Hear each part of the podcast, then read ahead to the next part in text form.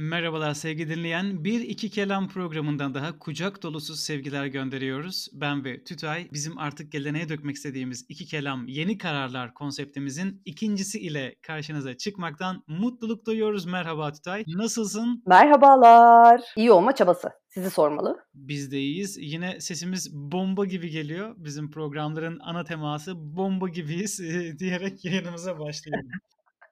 Bomba gibi olmaya çalışıyoruz diyelim bence bu sene için. Sesin tam böyle sanki bir cumartesi sabahının e, yerini yavaş yavaş branşı bıraktığı andan geliyormuş gibi. Doğru mu tahmin ettim yoksa hiç alakası yok mu? Vallahi hangi gün cumartesi hangi gün pazar olduğunu bilmediğimiz şu süreçte dediğim bir tık doğru bir tık yanlış ama olur. Sadece güzel bir uyku çektim öyle söyleyelim. Bugün güzel bir gün. Sevindim senin adına ben de. Ee, arkadaşlar bu programın ilkini hatırlarsanız 2019 sonunda yapmıştık. Ve o zamanlar Tütay Belgrad'daydı ve korona yoktu. Eski güzel günler. Tütay bir takım yeni kararlar alırken e, dünya da kendine göre yeni kararlar alıp önce Çin üzerinden virüsü başımıza saldı. Daha sonra karantinaya girdik derken hayatımızdan bir 9 ay mavi ekran gibi geldi ve geçti. Ve halen aslında tam olarak bitmedi. Bitmiş sayılmaz. Ümit ediyoruz ki son kutsal 3 aya girmiş olalım. Mübarek 3 aylar diyelim. Değil mi? Aşılar falan dağıtılmaya başlandı ama tabii daha çok çok yeni. Valla dünyanın kendi içerisinde gittiği bir yer vardı. Bir de benim dünyamın kendi içerisinde gittiği bir yer vardı. İkisi de gayet yorucuydu. Hani o yüzden bugünkü programda birazcık daha kendi dünyam kısmını almayı tercih edeceğim. Senin dünyanla beraber. Yoksa öbür tarafa zaten hani hiçbir etkimiz maalesef yok. Kurallara uymak dışında elimizden gelen bir şey de yok. Umut etmek dışında da. Ama güzel günler illaki gelecek. Umarım yakındır senin de dediğin gibi. O ümidi hiç kaybetmeyelim. E, zaten yeni kararlar birde de gayet altını çizmiştik bu kararlara dair duruşumuzu. Şimdi senin hayatında bir takım değişiklikler gerçekleşti. Tabii hepimizin hayatında bir takım değişiklikler gerçekleşti. Planladığımız şeyler farklı yöne doğru gitti. Farklı gün batımına doğru giden yelkenlerimiz oldu. İlk programda kullandığım bir cümle vardı. Nasıl gelirse gelsin, güzel gelsin diye. Bir de böyle tabii ki de planladığım, yapmak istediğim şeyler vardı ufak çaplı. Onlarla da ilgili fazla anlam yüklediğimi fark ettiğim bir 2020 yılı oldu. Hı hı. Yani o programı yaparken aslında çok dile getirmemişiz. Fakat o sıralar tam olarak Prag kararını almaya başladığım dönemdi. Ve şu an hani 2000 19'da o kararı almaya başladığım zaman yaptığım bir program. Bir sene sonra o programı yapıyorum ve ben Prag'dayım. Hani böyle baktığında vay be başarmışsın gibi bir durum oluyor. Ama ne umdum ne buldum noktası tamamen tartışılır. Benim için böyleydi. Her bitiş yeni bir planın başlangıcı, yeni bir filizlenmeye yol açan vaka aslında bir fenomen. E, o yüzden şimdi farklı bir düşüncelerim, planlarım var. Kardelen olma kararı vermem ve hani ilim irfan neferi olarak Pırağa taşınmam. Bu bir sene içerisinde tabii çok da e, azımsanacak bir değişiklik de olmadı. Hani ben kendi açımdan e, söylüyorum. Pandemi sürecinde pandeminin sadece bitmesini beklemekten ziyade hani pandemi devam ederken de bir şeyleri yapmaya çalışmakta. O yüzden az bir şey de yapmadın. Hep beraber yap Sami. Hep beraber lütfen. yani hani bu başvuru sürecinde yanımda olan herkese çok teşekkür buradan da etmek isterim. Hani Pırağa gitmem konusunda gerçekten hani herkes bir, bir yerinden tut. Kolektif bir çalışma sonucunda ben aslında Pırağa gitmeyi başardım. Sonra da hani diğer bizim program arkadaşlarımız ayrıca can dostlarımız Erman Nihat hani onların yardımları keza benim kendi arkadaşlarım Selin, Nurçin hani onların verdikleri destek falan filan bunların hiçbirisi olmasaydı bu Prag süreci olmazdı. Çünkü aslında pandeminin de etkisiyle süreçleri halletmek olduğundan çok daha zor hale gelmeye başladı. Bu sadece vize için değil bu arada. Hayatımızın her alanında bu şekilde oldu ve bununla mücadele etmek tek başına yapmak biraz bence zor. Bu benim kendi kişisel fikrimdir. Bana bu dönemin öğrettiği en büyük şey aslında bu oldu. Yardım isteme.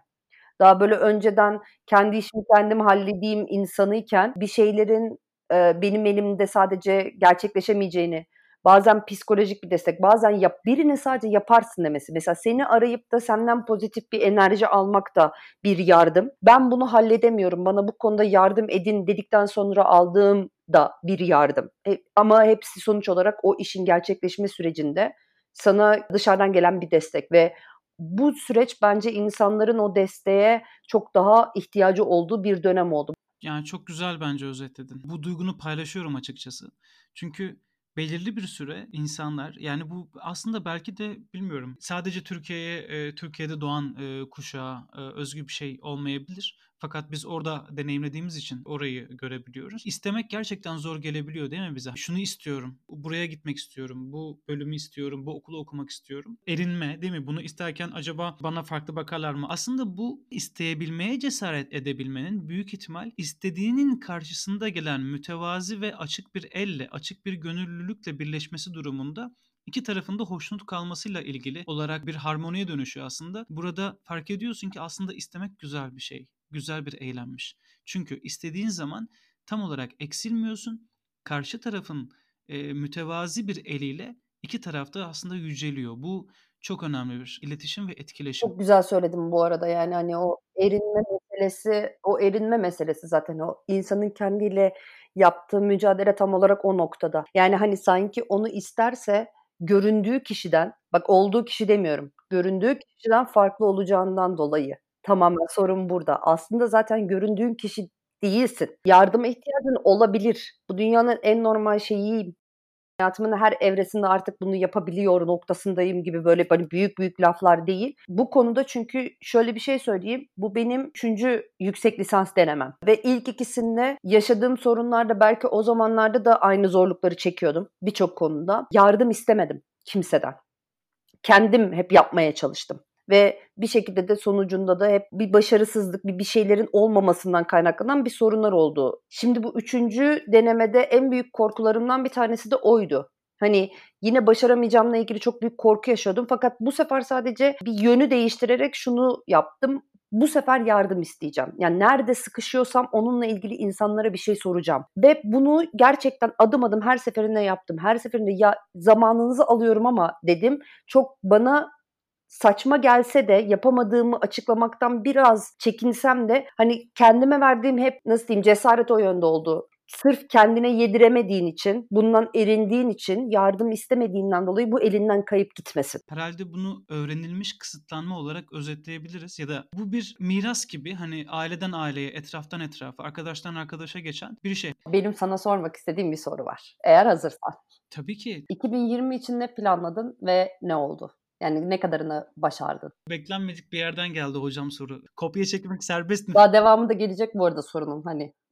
en önemlisi gerçekten ben şunun gücüne inanıyorum. Yapıp ettiğim hiçbir şey boşa gitmiyor. İnancını yaşıyorum. Hayat felsefesi haline getirdim. Ama çok güzel bir şey söylüyorsun yani hani bu, bu inanç zaten senin hani hep bir şekilde belki de yani bizim programlarımızı dinleyen insanların çok bilmiyorum farkında mıdır, biliyorlar mıdır? Fakat benim en, hayattaki herhalde en fazla pozitif enerjisini aldığım insanların başında geliyorsun. Hiçbir zaman yani hani başarı kelimesi tamamen senin için bir işi yapmakla özdeşleşiyor. O başı yani o yaptığın şeyin ulaştığı nokta değil, o işi yapabilmeyle. Gerçekten çok önemli. Bundan mutluluk çıkartıp bundan bir sonraki işin için bir ilham çıkartmak benim senden öğrenmeye yani her gün öğrendiğim bir şey. Öğrenmeye de devam etmekten de çok mutlu olduğum bir şey. O yüzden evet devam. Var, var ol sağ olasın. Tabii bu 2019'da biz bir podcast'te başladık. Yani diğerlerini geç. Hani e, hepimizin yap ettiği şeyler var, planlarımız var, dile döktüklerimiz var, kağıda döktüklerimiz var. Halen dile dökemediklerimiz var. Hani mesela somut olarak verebileceğim dinleyicilerimizin de dinlemesini önemsediğim durumlardan bir tanesi. Mesela podcast'ımız. 2019'da podcast'imize başladığımız zaman hani 10 kişinin altında bir dinleyicimiz vardı. Podcast aşkımızın ya da sevgimizin, motivasyonumuzun nereye gideceğini bilmiyorduk. Bu süre içerisinde birbirimizi tetikledik. 2019'un sonlarında yapmış olduğum planlardan bir tanesi ya da hayal ettiğim 2020'nin sonlarında podcast'ımızın yani hepimizin dediğimiz podcast'ın belirli bir dinleyici seviyesine kavuşması, en azından 3-4 tane sürdürülebilir bir devamlılığı olan bir programın olması ve daha da gitmesi en azından bunun motivasyonunu almamız gibi bir şey vardı. Mesela bu oldu. Hani şu an mütevazi bir şekilde dinleyici kitlemiz var. Bizimkisi bir yayın evi gibi, bir kitap evi gibi, bir cemiyet gibi diyelim. Yani eleştiriye açık, farklı yaklaşımlara açık hiç kimsenin demiş olduğu şey bir kutsal kelam gibi değil de bu çeşitlilik, bu kültürel renklilik içerisinde bir parça e, olduğumuzun e, göstergesi olarak biz bir Sürklas Podcast ailesine başladık ve güzel bir seviyeye getirdiğimizi düşünüyorum. Ben 2019'da bir yandan da e, bu elektrik enerji üzerine, doğal enerjinin çevrilmesi üzerine araştırma yaparken bir proje yapacağım dedim ve projeyi yapabildim e, sonunda. Bu benim için güzel bir tamamlanmaydı 2020 için. Yani bu virüs e, olayı çıktığında Nisan Mayıs ayında e, bizim e, proje kampları oldu ve orada güzel e, temaslarda bulunduk. Güzel bir e, Brüksel'de yine çevre yapmış olduk. Hani bu benim için yine edimlenmelerden bir tanesiydi. Üçüncüsü de üçüncü bir dilimi daha akıcı bir seviyeye getirmekti. Onu da e, hedefime kavuşturmuş oldum. O yüzden böyle bir üçlü bir şey oldu. En önemlilerinden bir tanesi yine diyorum hani bu enerji projesinden ve dil konusundan harici podcast'imiz oldu. Çünkü bizi sürekli taze tutan, sürekli öyle bir ateşle yakan bir kültürel mecra oldu. Yeni arkadaşlarla tanıştırdı. Senle tanıştırdı. Bu arada biliyor mu acaba dinleyenlerimiz bilmiyorum ama biz daha Sami ile hiç yüz yüze tanışma şerefine nail olamadık. Evet o bir şeref ona ben de nail olamadım. 15 aydır yaklaşık olarak program yapıyoruz. Kasım'dı. Yani şu an 13-14 ay bir e, süremiz var ve bu süre zarfında Tütay'la hiç yüz yüze gelip bir şeyler içemedik daha ama bu da herhalde yayınımızın tadı tuzu oldu şimdiye kadar. 2019'un 2020'ye girerken sahip olduğun, 2020'de elinden bir şekilde giden veya bunun gittiğini fark ettiğin bir şey var mı?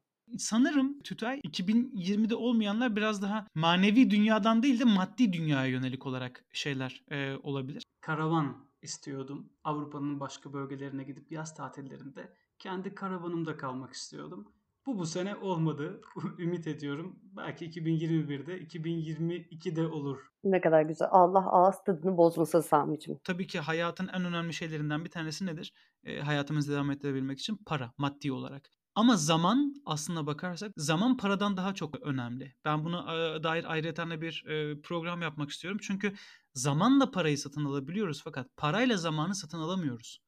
O yüzden ben her zaman zamanı paranın daha hep öncesine koyuyorum. TÜTAY olarak 2019'da 2020 için ne tahayyül ettin, neleri başardın? Benim 2020 için koyduğum en büyük hedef Prag'a geçmekti. Onu da başardım. Gerçekten bir senemin tamamını alan bir süreçti o Prag'a gitmek. Tamamen bütün enerjimi de hani her şeyi aslında adadığım durumlardan bir tanesi de oldu. Çünkü e, o süreçler içerisinde işte Belgrad'dan başvurma vardı. Orada işte sorunlar çıktı. Türkiye'ye girip başvurmam gerekti vesaire vesaire. Bir sürü sorun çıktığından dolayı böyle acil bir eylem planı oluşturup o konuya tekrar adapte olmam gereken bir süreçti. Ondan dolayı hani böyle en büyük söyleyebileceğim şey Prag kısmı olabilir bununla alakalı olarak. Başarmaya çalışırken umduğum şeyleri bulamamaktan dolayı da ufak çaplı bir hayal kırıklığında aslında mevcut.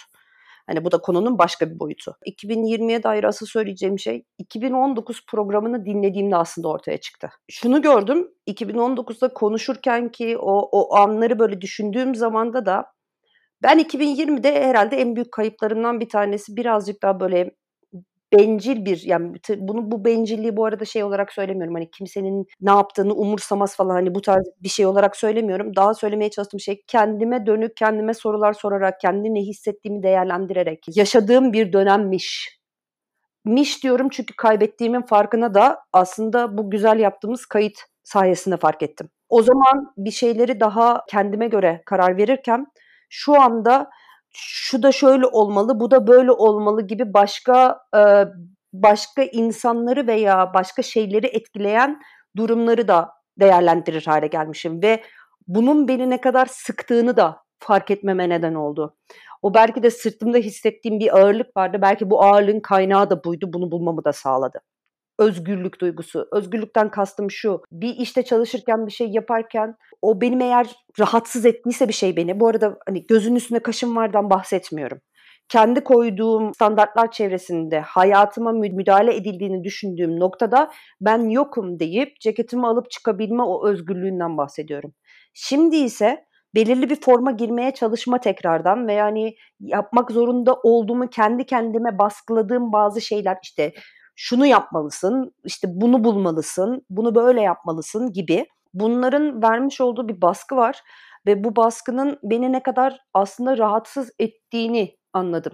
Sanırım kayıp olarak gösterebileceğim şey de bu olur. Doğal olarak hepimiz belirli bir dönemde, belirli bir yaş diliminde ne kadar yaşı umursamasak da buna buna dair ayrı konuşma yapacağız tabii. Ve o konuya girme. Çünkü yaş normu ile ilgili 2019 podcast'imizde çok güzel şeyler söylemişiz. Yaş şöyle, yaş böyle falan diye. Garip bir biçimde yani yaşı hala da çok numara olarak taktığımı söyleyemem ama bir şey yaparken bu yaşta. Ben kendimden mesela yola çıkarsam 2013'te Barcelona'dayken bambaşka bir hayat tahayyül ediyordum. Misal e, Barcelona'nın gotik bölgesinde geceye kadar kalayım, sabaha kadar sokakları gezeyim, gerekiyorsa sahilde uyuyayım falan. Romantik diyelim biz ona romantik.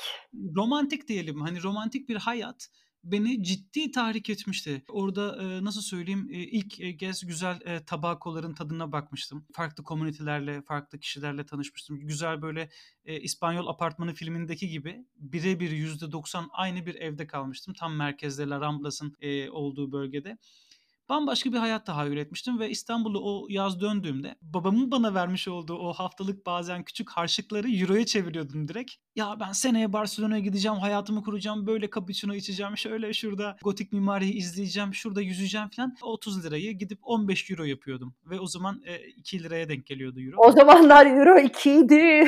Ben bir yıl e, felsefe okumaları yaparken hep kendime Barcelona'ya odaklıyorum, Barcelona'ya odaklıyorum. Fakat bir şey oldu Tütay. Ve ben kendimi Prag'da buldum. Master'a başvurdum.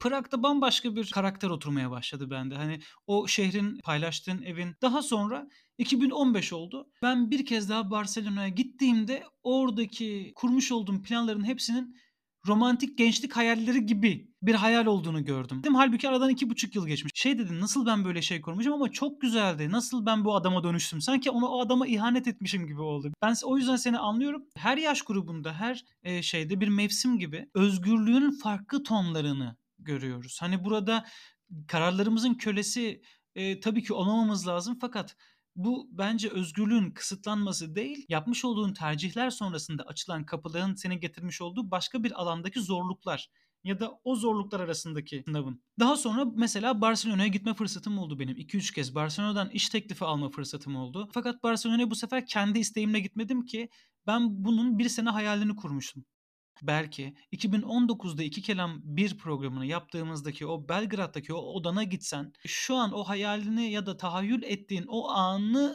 göremeyeceksin. Çünkü o an yok artık bitti. O an yok orası kesinlikle ama o odaya girdiğim zaman aynı zamanda hissedeceğim bir hissiyat da var onu da biliyorum. 6 ay sonra 6 ay sonra Prag'daki hayallerin, e, Prag'daki rüyaların Prag zemininden hareketle tekrardan yeşermeye başlayacak. O yüzden ben bunu şey olarak görmüyorum. E, özgürlüğünün kaybedilmesi, özgürlüğün farklı tonlarda devam etmesi. Çünkü sen şu an halen kendi kararlarını alıp, kendi kararlarını uygulayıp o uygulamalar içerisinde bir var olma çabası güdüyorsan sen kendi hayatından sorumlusun ve kendi hayatının kararlarını almışsın demektir. Umarsız diyelim biz ona. Yani hani böyle hafiften bir şey varmış orada. Ya hayır ben, benim ne hissettiğim önemli.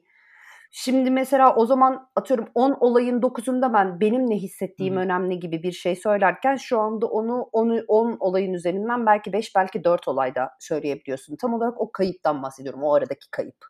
Yine hala da bir şeyleri kendin için yaptığının farkındasın ama ya şunu da şöyle mi yapsam dediğin an konu konu bitiyor. Konu senin ne düşündüğün, ne hissettiğin, kendime dönüp de hani şu an ne hissediyor? Ya o şu an ne hissediyorsun sorusunu herkese soran ben bir senedir kendime sormadığımı fark ettim. Bu, işte bu, bu, bu bile belirli bir şekilde bir kayıp. Burada bir e, herhalde e, önceki arzuyu şimdiki sadece tamamlanma isteğiyle birleştirip e, oraya çevirmek gerekiyor herhalde. Ama olacak. Hani dediğim gibi bu geçiş e, süreci hepimizde. Bizlerde de değişiklik oldu. Sende de oldu. Mesela sen şu an e, farklı bir boyuta geldin. Ben farklı boyuta geldim. Nihat farklı bir e, geçen seneki Nihat'tan farklı bir Nihat boyutuna geldi. Yani o kadar ama Erman aynı. 2019 aynı, 2020 aynı. Erman'a her zaman onu diyorum. Hocam sen Heraklitos'un bir derede iki kez yıkanılmaz sözüne tepki olarak doğmuşsun. Buradan da selamlarımızı gönderiyoruz. Ee, bu... Diyerek konuyu kapatıyordu. Peki bir şey soracağım sana Sami ya. 2021 için ne düşünüyorsun? 2021 için gerçekten bana para versinler ben gezim toplum analizi yapayım. 2013 yılındaki romantik düşünen Sami'nin değiştiğine dair e, konuşma yapılı daha 10 dakika falan oluyor herhalde. Fakat 2020'deki Sami de hala da romantik düşünüyor gibi. Ne dersin? Ayakları yere basan bir romantizm. Güzel olabilir çünkü hayal etmediğimiz bir dünya, hayalden vazgeçtiğimiz bir dünya. Sadece rakamların ruhsuzlaştırdığı gri bir gökyüzüne dönüşebilir.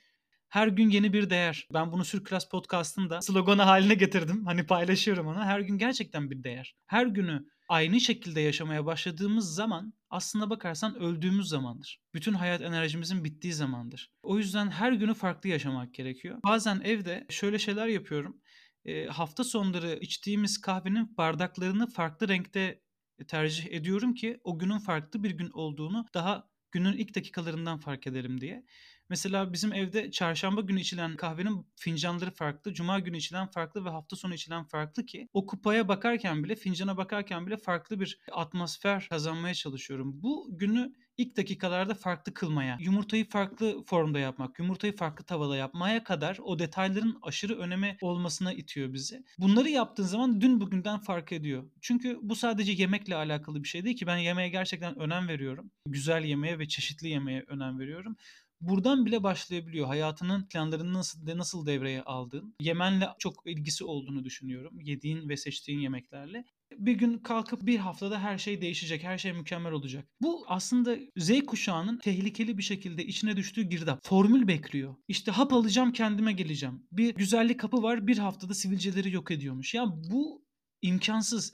Bir krem var anti-aging. İmkansız. Yani böyle bir hayat formülü sana ne mutluluk getirebilir ne düzenli bir hayat getirebilir. Tek formülü işte her günü farklı kılmak ve az da olsa e, spor mu yapıyorsun 20 dakikaya indir. Bir, bir buçuk saat yapma yeter ki ama her gün yap. Yani bir yeme içme gibi, bir uyku gibi o hayatını değiştirmek için ektiğin tohumları bir gününün alışkanlığı haline getirebilmek, hayat felsefene katmak en önemli unsurlarından bir tanesi. O yüzden de ne gelirse gelsin ama güzeli gelecek. İlham aldım, yalan yok. 2021 ile ilgili beklentilerim 2019 programındaki gibi aslında bakarsan. Bir sene sonrası için bir değişiklik daha planlamam var. Tabii nasıl gerçekleşir bilmiyoruz. Ya bunu, geçen sene bunu söylemememdeki sebeplerden bir tanesi gereksiz bir totem yapma ihtiyacıydı. Çok gereksizdi. Bu seneki ise tamamen bu pandeminin etkileriyle beraber neye evrileceğini bilmemekten kaynaklanıyor. 2021'e dair planım o ama kesinlikle umudum 2020 için olanla aynı şekilde yani ne gelirse gelsin güzel gelsin. Ya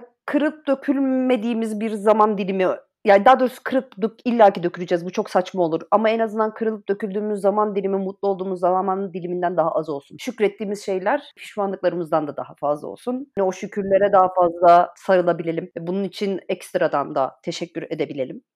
Teşekkür etmek gerçekten güzel bir şey. Yani her şeye, hayata, sevdiğin arkadaşlarına, onların özel olduğunu hatırlatmak, hayatlarında önemli bir yerde olduğunu hatırlatmak. Çünkü duymak hepimizin en çok sevdiği şey. O yüzden diyorlar ya hani Z kuşağı ve Y kuşağı vermekten ziyade almayı bekliyor sürekli. Bu depresyonun en önemli nedenlerinden bir tanesi. Sürekli almaya alışmış olmak. Sürekli işte ben gelmiyorum o gelsin demek. Güzel şeyler duyma isteği. Herkes bekliyor. Herkes beklediği zaman kimse kimseye gitmiyor. Bütün o karmaşa da oradan doğuyor aslında. Sevdiğimiz insanlara iyi ki varsın diyebilmek. Bunlar çok güzel bir şey. Bence 2021 planlarımızın içerisinde ikimizin de bahsetmediği ama içimizden geçen Sürkülas Podcast'ı bir Türkiye podcast'ı haline getirmek. Amin diyerek ama burada bir dipnot yapacağım. Hani sanırım kendimle ilgili böyle pozitif olarak söyleyebileceğim şeylerden bir tanesi budur. Ben çok fazla söylerim. İyi ki varsın da çok söylerim, sevdiğimi de çok söylerim. Ben senden bir şey istediğimde sen onu yaptığında veya o konuda bana yardım ettiğinde teşekkür etmek önemli. Orası ayrı bir şey. Ama senin bana yaptığın etkinin benim hayatımda etkisi devam ettiği sürece tek bir teşekkürle de kalmamalı olarak düşünüyorum ben hep. Ya yani bunu bir şekilde iyi ki varsın, seni seviyorum.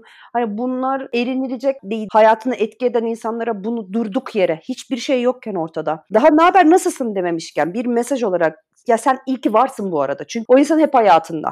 Ve onun varlığı her zaman için senin için bir iyi ki ise bunu çok dile getirmek bence bizi de kendimizi de daha iyi hissetmemize neden olan bir çok şey. Çok güzel özetledin. İyi ki varsın o zaman. Ben de sana söyleyeyim. İyi ki varsın Sami. Buradan dinleyenlerimize de programın da sonuna yavaş yavaş yaklaşmışken 2020'nin de bizim son programlarından bir tanesi. Son bu konuştuklarımızın da ötesinde bize en önemli öğrettiği şeylerden bir tanesi de sanırım bu. Özetle buna getiriyoruz. Yeni kararlarınızın içerisinde muhakkak arkadaşlar var olduğumuz koşullara teşekkür etmek, insanlara teşekkür etmek, sevdiğimiz insanlara sevdi onların ne kadar önemli olduğunu hatırlatmak ve her günü farklı kırmaya çalışan küçük detayları hayatımıza sokmak diyebilir miyiz? Bence harika bir özet oldu.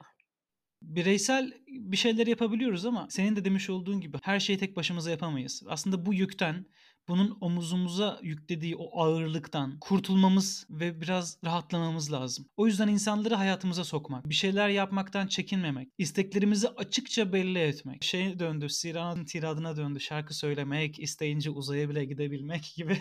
Demek istediğim varsın omuzların değmesin bulutlara. Yaprakların gökyüzüne değmez ise bir zararın mı var diyor. Yeni Kararlar bir programında da bir alıntısı daha vardı Sami'nin böyle. İkinci programda da böyle olması çok iyi oldu. Bir gelenek haline gelecek inşallah. Varsın hiçbirisi sizi takdir etmesin. Önemli olan hayat karşısında kendimizi takdir etmek, kendimize teşekkür edebilmek, etrafımıza teşekkür edebilmek aslında en büyük zenginliklerden bir tanesi. O yüzden mutluluk devam edilebilen her gün her günü değerli kılmakla alakalı. Yoksa şöyle bir dünya yok arkadaşlar. Son olarak da bunu söyleyeyim. Bir gün kalkacağım, hap alacağım ve haftaya mutlu olacağım. Böyle bir şey yok. Yani bu benim de kendime öğrettiğim bir şey ve her günde hatırlattığım bir şey. Bu sadece öğrettim bittim değil. Yavaş yavaş üzerine koyduğumuz bir piramit bütünlüğünde bir fenomen olduğunu e, düşünüyorum. Umut ediyorum. Siz de iki kelam e, için böyle düşünüyorsunuzdur. İki kelam dinlemek de bir mutluluk. O yüzden konuşmasını da yapmak ayrı bir keyif. Teşekkür ediyoruz sizlerin bu dakikaya kadar bizimle kaldığınız için. Senin de ekleyeceğin şeyler varsa Tütay. Kendinize çok iyi bakın ve hiçbir şey kendinize dert etmeyin. Dandam iki kelam gibi bir e, amblem girsin istedim burada. Valla o güzel sesinle açılışı ve kapanışı yapman yine keyifli. İyi ki programı yaptık tekrardan Tütay. İyi ki varsın. İyi ki varsın o zaman. Dinleyicilerimiz sizler de iyi ki varsınız. Nerede ne yapıyorsanız hayatınız hepimizin değerli. Bu da kendimizin elinde. Renginiz bol, motivasyonunuz kutsal. Her gününüz farklı olsun. Kendinize iyi bakın. Hoş kalın. Bye bye.